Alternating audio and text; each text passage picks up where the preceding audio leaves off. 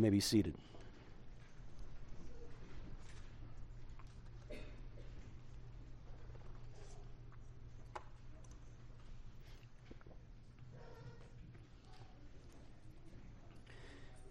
Continuing our sermon series in Luke's Gospel. You can turn with me to Luke chapter 5, or the, the text is printed there on page 10 in your bulletin. And across the page, you'll see a bit of an outline of the Gospel and a map for where, where things are going on. Picking up in verse 1 On one occasion, while the crowd was pressing in on Jesus to hear the word of God, he was standing by the lake of Gennesaret. And he saw two boats by the lake, but the fishermen had gone out of them and were washing their nets. Getting into one of the boats, which was Simon's, he asked him to put out a little from the land, and he sat down and taught the people from the boat. And when he had finished speaking, he said to Simon, Put out into the deep and let down your nets for a catch. And Simon answered, Master, we toiled all night and took nothing, but at your word I will let down the nets. And when they had done this, they enclosed a large number of fish, and their nets were breaking. They signaled to their partners in the other boat to come and help them, and they came and filled both the boats so that they began to sink. But when Simon Peter saw it, he fell down at Jesus' knees, saying, Depart from me, for I am a sinful man, O Lord. For he and all who were with him were astonished at the catch of fish that they had taken. And so also were James and John, sons of Zebedee, who were partners with Simon. And Jesus said to Simon, Do not be afraid. From now on you'll be catching men. And when they had brought their boats to land, they left everything and followed him. While he was in one of the cities, there came a man full of leprosy. And when he saw Jesus, he, but he fell on his face and begged him, Lord, if you will, you can make me clean. And Jesus stretched out his hand and touched him, saying, I will be clean. And immediately the leprosy left him. And he charged him to tell no one, but go and show yourself to the priests, and make an offering for your cleansing, as Moses commanded, for a proof to them. But now even more the report about him went abroad, and great crowds gathered to hear him and to be healed of their infirmities. But he would withdraw to desolate places and pray. On one of those days, as he was teaching, Pharisees and teachers of the law were sitting there, who had come from every village of Galilee and Judea and from Jerusalem. And the power of the Lord was with him to heal. And behold, some men were bringing on a bed a man who was paralyzed. And they were seeking to bring him in and lay him before Jesus, but finding no way to bring him in because of the crowd, they went up on the roof and let him down with his bed through the tiles into the midst before Jesus. And when he saw their faith, he said, Man, your sins are forgiven you. And the scribes and the Pharisees began to question, saying, Who is this who speaks blasphemies? Who can forgive sins but God alone? When Jesus perceived their thoughts, he answered them, Why do you question in your hearts? Which is easier to say, Your sins are forgiven you, or to say, Rise and walk? But that you may know that the Son of Man has authority on earth to forgive sins, he said to the man who was paralyzed, I say to you, Rise, pick up your bed, and go home. And immediately he rose up before them and picked up what he had been lying on and went home, glorifying God. And amazement seized them all, and they glorified God and were filled with awe saying, We have seen extraordinary things today. After this, he went out and saw a tax collector named Levi sitting at, a tax, at the tax booth, and he said to him, Follow me. And leaving everything, he rose and followed him. And Levi made him a great feast in his house, and there was a large company of tax collectors and others reclining at table with them. And the Pharisees and their scribes grumbled at his disciples, saying, Why do you eat and drink with tax collectors and sinners? And Jesus answered them, Those who are well have no need of a physician, but those who are sick. I have not come to call the righteous, but sinners to repentance. And they said to him, The disciples of John fast often and offer prayers, and so do the disciples of the Pharisees, but yours eat and drink. Jesus said to them, Can you make wedding guests fast while the bridegroom is with them? The days will come when the bridegroom is taken away from them, and then they will fast in those days. He also told them a parable No one tears a piece from a new garment and puts it on an old garment. If he does, he'll tear the new, and the piece from the new will not match the old. And no one puts new wine into old wineskins. If he does, the new wine will burst the skins, and it will be spilled, and the skins will be destroyed. But new wine must be put into fresh wineskins. And no one after drinking old wine desires new, for he says, The old is good. This is the word of the Lord. And now, Lord, move in our hearts as we hear.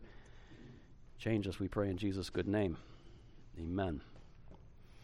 Have you guys ever been in a relationship that was basically just purely transactional? You know, I, I got something to give you that you need, you've got something to give me that I need, and we just sort of transact back and forth, and that's pretty much the extent of the relationship, just this basic exchange. You know, there's, there's nothing inherently wrong with that. In fact, sometimes I really like my relationships to be just transactional. I, when I'm in the grocery store and a checkout, I want to give you money and you give me eggs and orange juice and we just move on with our day. And I remember when I was in South Carolina, for a few years. I remember it took me so long to get used to the fact that this sweet lady in the checkout didn't think that way about transactions. She thought that we wanted to exchange life stories and so on. And as a Northeasterner, I just like nice transactional stuff in times like that. But of course, transactional relationships are very limited. because once you've transacted, that's pretty much the end of the relationship. And you know that transactionalism can actually destroy more intimate relationships. If you have a friend and you only ever hear from this friend when that friend needs something, that is going to put a real strain on the relationship after a while. Transactionalism will destroy a romance. If it's just about what, you know, we sort of have mutually desirable goods to give each other, that, that will not sustain romantic love at all. Because in our deepest relationships, it isn't just that we have, you know, you need something from me, I need something from you. In our deepest relationships, we actually come to a place where we love the excellences in each other. I've seen excellence in you, and I love it and we together love excellent things. That's a whole deeper level than just transacting in some way, some sort of exchange. Well, it is easy, I think, to read the Gospels, the four Gospels, and in fact, it's easy to approach Christianity more generally, I think, in a transactional mode. To kind of read through the stories of Jesus, and, you know, we're watching Jesus and we're kind of asking ourselves, so what does Jesus do for people? What did Jesus do for people when he was on the earth? What does Jesus do for me or for us now? And what does Jesus want from us? And we kind of have this idea he's got some benefits we need, and what does he want from us kind of in return for that? And just have this sort of exchange view of, of, of Jesus and, and what's going on. But the, the, the whole storyline of the Bible, as you trace it, is that God, it shows us that God, who by the way needs nothing, we have absolutely nothing to offer God at all. And God, being that God who needs nothing, He wants a people to live with and to fellowship with. And there's no transaction because we don't have anything to give Him, but He wants to be with us and to fellowship with His people. He wants His people just to know Him and to show them His infinite excellencies, His boundless perfections.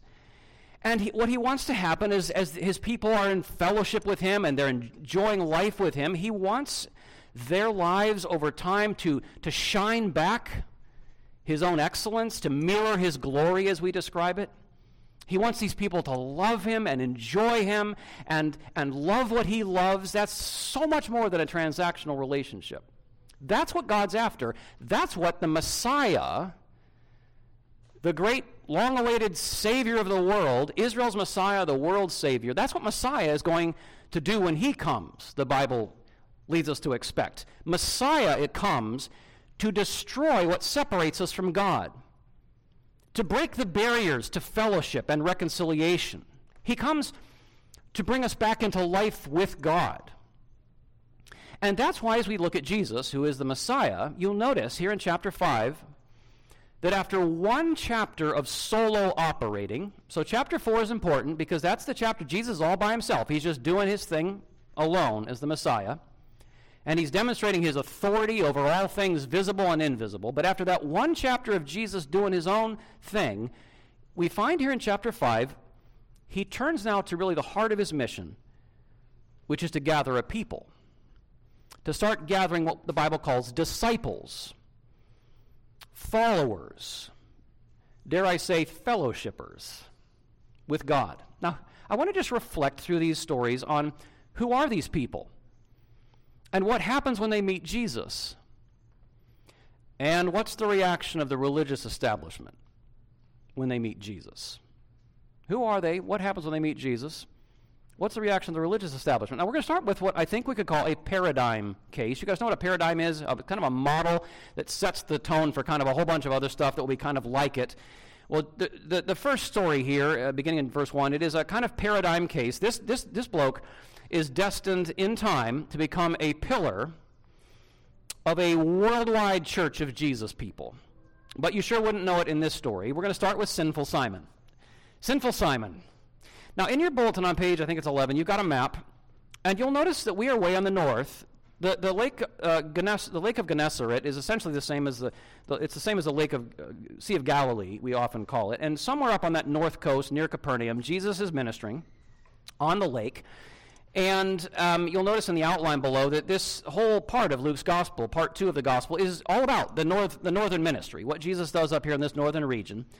And you'll notice as we open that the, the, the ministry up there, partly because it's involved a lot of miracles, it is drawing massive crowds. Lots of people are flocking to Jesus. Now, you, we should not necessarily confuse the crowds with disciples, but they're coming. They may not necessarily be disciples, but they are coming in, in, in droves. Well, it gets to be a, it gets to be an audio problem. You know, Jesus is trying to talk to all these people, and he just sort of can't project the way he wants to, and so he's on the lake, and so he uh, he he decides there are these big fishing boats there, and he decides this this will be a way to, to proceed. And it's interesting. This this boat belongs to a guy named Simon, and Jesus is he's respectful of Simon's trade. He doesn't just you know take the boat. Uh, but Simon's over there with his buddies washing the nets after, you know, that's what they do in the daytime because you can't, fish during, can't catch fish during the day. It's a nighttime thing. So they're washing their nets. And Jesus summons, uh, Simon says, Can I use your boat? He's respectful. And so Simon, you know, he's got a lot to do, but fine. He sits and he gets a front row seat as Jesus preaches for a while. And then after Jesus has finished teaching, and Simon's just kind of sitting there patiently waiting to get back to washing his nets, listening, Jesus then does something there in verse 4 where this is quite literally rocking the boat at a whole other level. Simon never saw this coming. Jesus says, All right, Simon, now here's what we're going to do. Take, take us out to the middle of the lake, and we're going to we're going to go fishing. We're going to drop our nets and go fishing. Are we, Jesus? Now it's interesting. Simon, you know, he has just sat and listened to Jesus preach, and he's figured out, he's a, you know, he's an Israelite. He, he's figured out clearly this man must be some kind of prophet of God. He, he opens the scriptures well. He speaks of God well. And so Simon's been impressed. He's been sitting on the boat listening to this guy now for a while. And so he addresses him as master. And I don't know if Simon is sort of just humoring Jesus here, you know, when he says, At your word, you know, I've listened to you, you speak well. I should probably let you know before we go, we, have been fishing all night, you know, the time when you catch fish, um, and nothing. So, you know, just little professional word from the experts. Um, he's professionally quite dubious, but, you know, this man speaks of God and speaks for God, so fine. Your word, we'll go out. They go out in the middle of the lake, he and his, butt, uh, he and his friends, and they drop their, their nets, big nets. And then something just insane happens because they barely got the nets in the water in broad daylight, and all of a sudden, those nets are yanked down and pulled taut, and they are filling up with fish to the point where these thick, ropey nets are actually starting to break. And panic ensues. And he's yelling to his friends, Come over and help us. And they come and help, and they start loading up. Now, these are massive boats. These are 26 foot by six and a half foot wide fishing boats. And they're just hauling fish into the boat. And they have so many fish in this boat that the boats start to sink. Water's coming up over the sides. And as all this mayhem is going on, Simon looks over at Jesus, and I imagine Jesus just kind of sitting there in the middle of all these flopping, smelly fish, just kind of smiling at this whole thing. And Simon has this jolt go through him, and he realizes this person sitting in my now sinking boat just told hundreds of fish what to do, and they did it. And salty man of the sea that he is, Simon is enough of an Israelite that his insides come unglued when he realizes, I think, I don't know how this can possibly be, I think God is sitting in my fishing boat.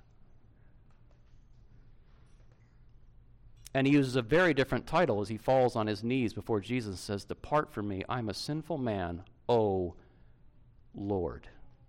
This is the first time that that title is ever used in directly addressing Jesus in Luke's gospel. You're the Lord. You are that coming one foretold by the prophets, whose holiness, as one commentator says, causes moral agony to the sinner. I'm in the presence of the holy God. And his response in that moment is not, wow, with this guy in my boat, I'm about to be the envy of all fishermen. That's how the transactionalist would think.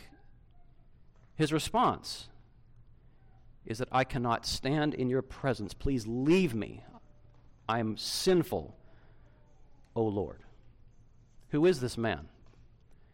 Before the world, Simon's a fisherman. Before the Lord, he is a sinner. And in the Lord's presence, he feels it. He feels his sin. He's really undone. And how does Jesus relate with him? It's interesting that Jesus' responses is all grace. I think Jesus probably has a big smile on his face. don't, don't be afraid, Simon. Don't be afraid. He assures this trembling fisherman of his mercy. You have nothing to fear from me.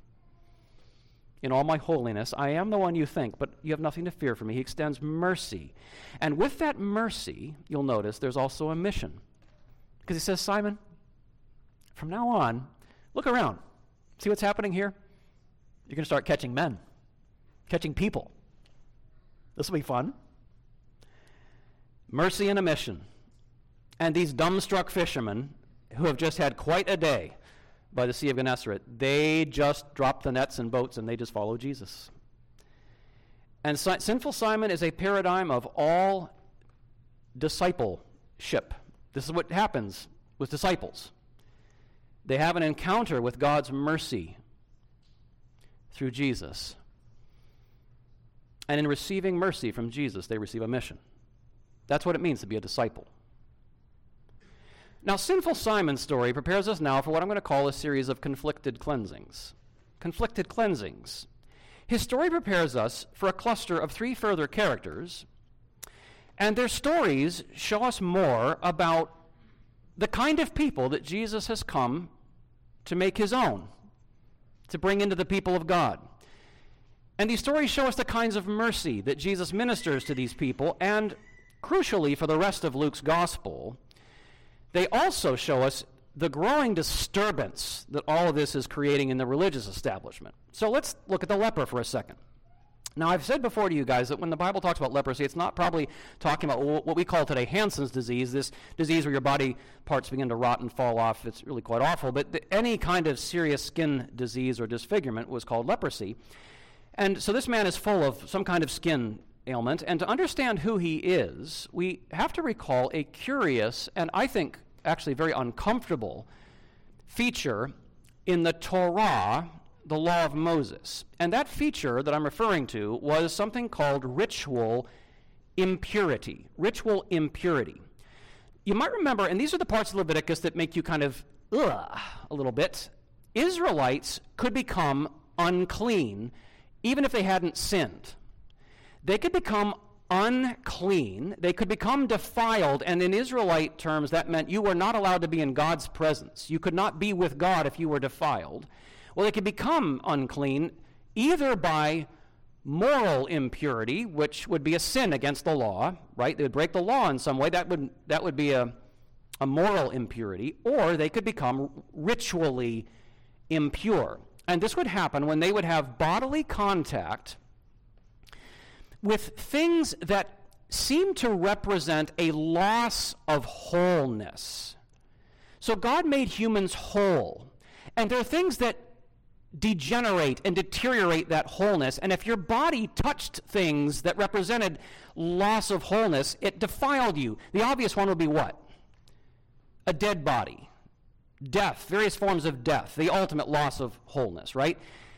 Bodily discharges, I will not detail these. Various ways in which the body would give out life fluids that could represent a loss of human wholeness, or deformities, or diseases like skin disease. If, if you touched these things, it made you ritually impure. So, not just sin, God was teaching Israel, not just moral transgression, but also these damages and distortions that result from sin being in the world, all of that's foreign to God.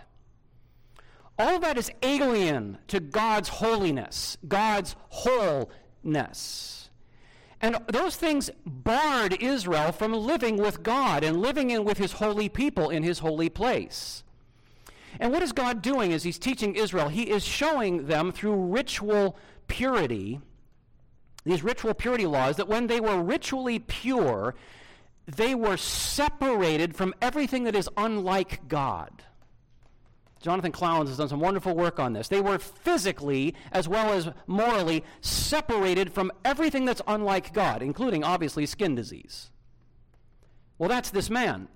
Now, unlike the next two characters we're going to hear about, he, this unclean man, this unfit man who cannot dwell with God's holy people in God's holy place with God, he comes to Jesus. He actually comes. He initiates. He comes seeking mercy. And you'll notice the mercy that he receives is the mercy of favor. he says these words. They're so full of feeling. He says, Lord, if you will. I don't doubt you can. He's heard enough to know Jesus can. If you will, if you want to, you can make me clean. And I just love Jesus' words. He doesn't miss the point. He says, I, I will. I will. He wants this man to be clean. He wants him to come back.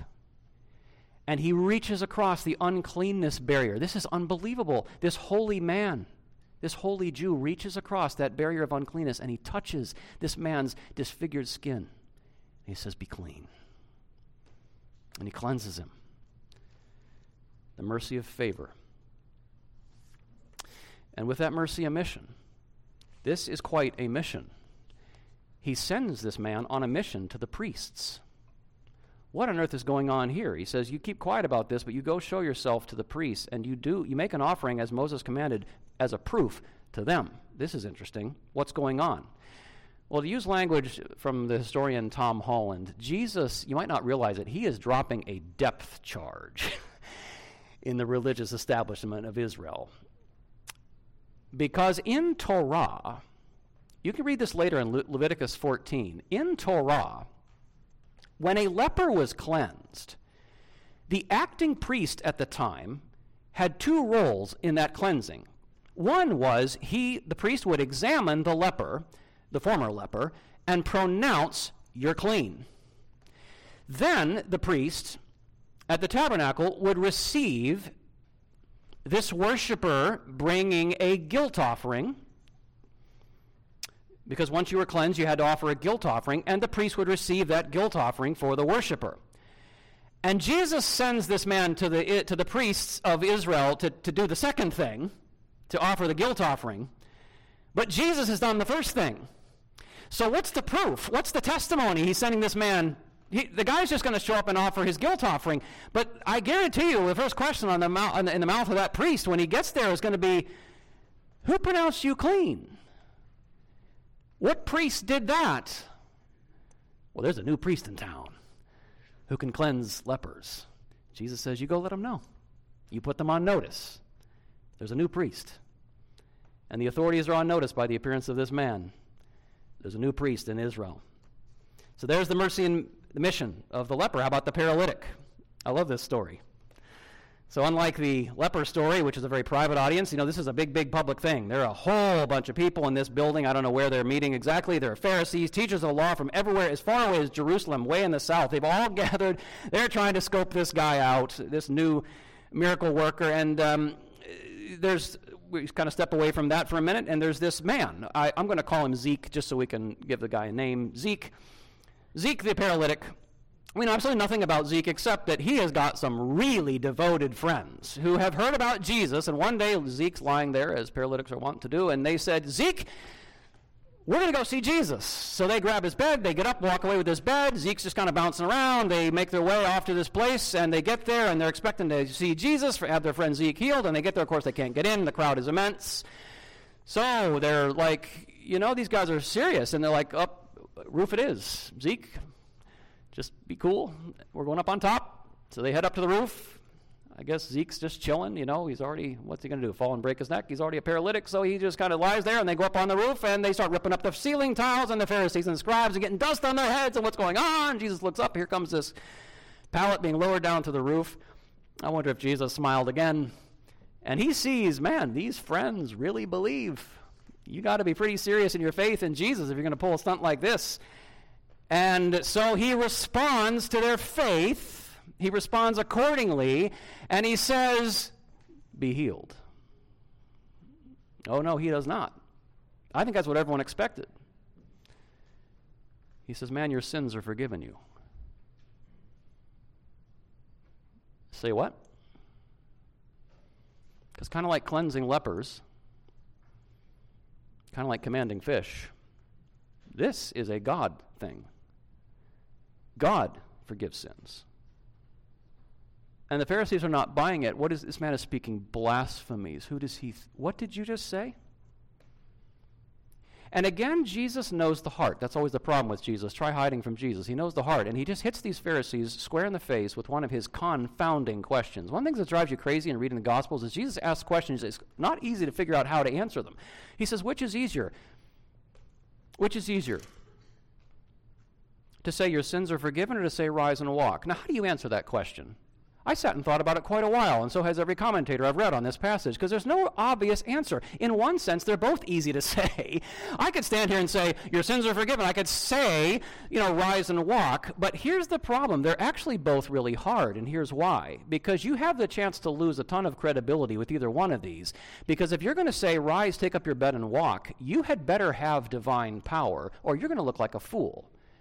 If y'all brought a paralytic in here and I said, Rise and take up your bed and walk, and the guy just lies there, you would say, Awkward. Pastor Miller doesn't have the power, obviously, and I don't, and so I shouldn't say such things. So to make that statement is really putting your reputation on the line, and so is speaking something as insane as, Your sins are forgiven you, because if you're going to do that, you had better have God's authority, or you're blaspheming. And Jesus says, okay, I'll say both. He has the authority to forgive sins, and he authenticates that authority by showing divine power and making the man pick up his bed and walk away. He authenticates that he has God's power by demonstrating that he has God's authority to forgive by demonstrating God's power. And again, you just imagine this just rocks the establishment, the uproar. The leper received the mercy of favor. The paralytic receives the mercy of forgiveness. It is interesting that his actual need is not to have his paralysis healed, is to have his sins forgiven. He's a sinner. What's his mission? Because every disciple has a mission. Jesus says, just go walk. And he goes and he glorifies God. How does he glorify God? By living in the freedom of a forgiven man he has been released from the root cause of his misery, which is his sins have been forgiven. He is now loved by God, forgiven by God. He belongs to God, and so he can just go live his life in the freedom of a forgiven man. He's received the mercy of forgiveness. How about this tax collector, Levi? Well, it's noteworthy here. It's not so much his brokenness that we see, like with the leper. It's not his personal sins, as with the paralytic, although those sins are never identified. Levi's a little different. Levi is a man who is deeply involved in and deeply tainted by a corrupt culture. He's a man of the world.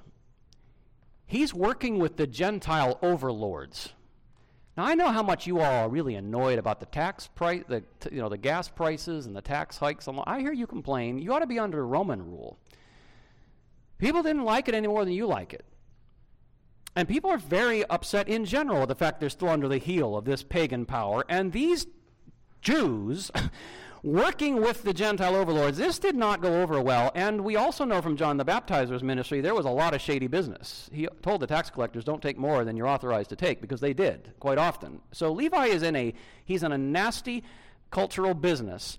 He's, he's, he's a man of the world. So I guess, you know, you want to think about who's Levi today. Whoever your tribe sees as the deplorables, whoever your tribe, I don't know what your tribe is, but I probably do. Whatever your tribe is, whoever they view as those people ruining society and ruining the world, this is that guy. And what does Jesus do? Well, Levi likely doesn't know a whole lot about Jesus. He maybe heard some stories. He certainly is not looking to be with Jesus. He's just trying to collect taxes. Thank you very much. But Jesus walks over to the tax booth and hits him in the face with this astounding mercy, and he says, Follow me. Now, what's happening here? Can you imagine this? This guy's just sitting there collecting taxes. Follow me. This man, it's easy to focus uh, here on the command. You know, Jesus is Lord. He can tell people what to do. But I'd like to suggest another angle. Is it possible that Jesus walking over to this deplorable and saying, Follow me, is it possible this is an act, a mercy of friendship? Is it possible that what he's saying to Levi is, I want you, nasty character that you are, I want you to be with me? Well, Levi certainly seems to receive this as an act of friendship because the very next thing that he does, you'll notice, as he walks away from this shady business and starts following Jesus, is he throws a feast. He throws this celebratory joining of all his friends to meet his new friend.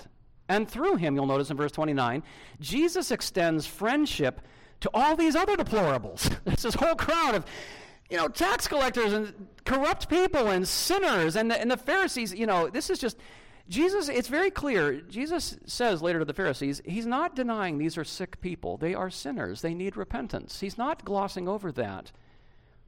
But the mercy by which Jesus is calling them is the mercy of friendship. He sits and has table, table friendship with them. And Levi's mission is just to bring all of his crowd to feast with Jesus, to join Jesus in extending friendship to the people who are already his friends, to introduce his friends to his new Lord. That's discipleship. And now the religious establishment, they just openly grumble. That word grumble, there's a lot of that in Israel's history. When Israel grumbles against the Lord, it's not a good thing, and they just grumble. You're, what is happening? What a mess. And that brings us to the conclusion the wine and the wineskins. You know this well. The upshot of this little parable about the wine and the wineskins, the wedding garment, the new garment, the new, new cloth and the old garment the upshot of this is God's doing a new thing. It's time for fresh wedding garments. It's time for new wineskins. Because the bridegroom of Israel is here to renew his covenant with his bride. He's here to bring new wine, to bring the new covenant, to reestablish his kingdom to bring the Jubilee. We talked about this last week. After 77s of years, debts released, slaves freed, inheritance restored. The Jubilee is here. The Messiah has arrived. It's time for celebrating this new thing. The Jubilee should be a time of joy. It should be a time of excitement and receiving this new work of God. The next we're not going to read these, but the next two episodes in the gospel are about Jesus healing people on the Sabbath, and the and the, the leaders are mad about it. Jesus is here to bring nourishment. He's here to bring relief and healing, and they're angry because you're breaking Sabbath. So there's this whole thing with the establishment. Now, as Luke rolls the cameras on this new thing that God is doing, I think he mostly wants his friend Theophilus, to whom he's writing, and us as we hear, he wants us, I think, mostly to identify with the disciples, these new Jesus people. And I think you and I can relate to these Jesus people because Jesus people are always marked by three things. They're always humbled before God.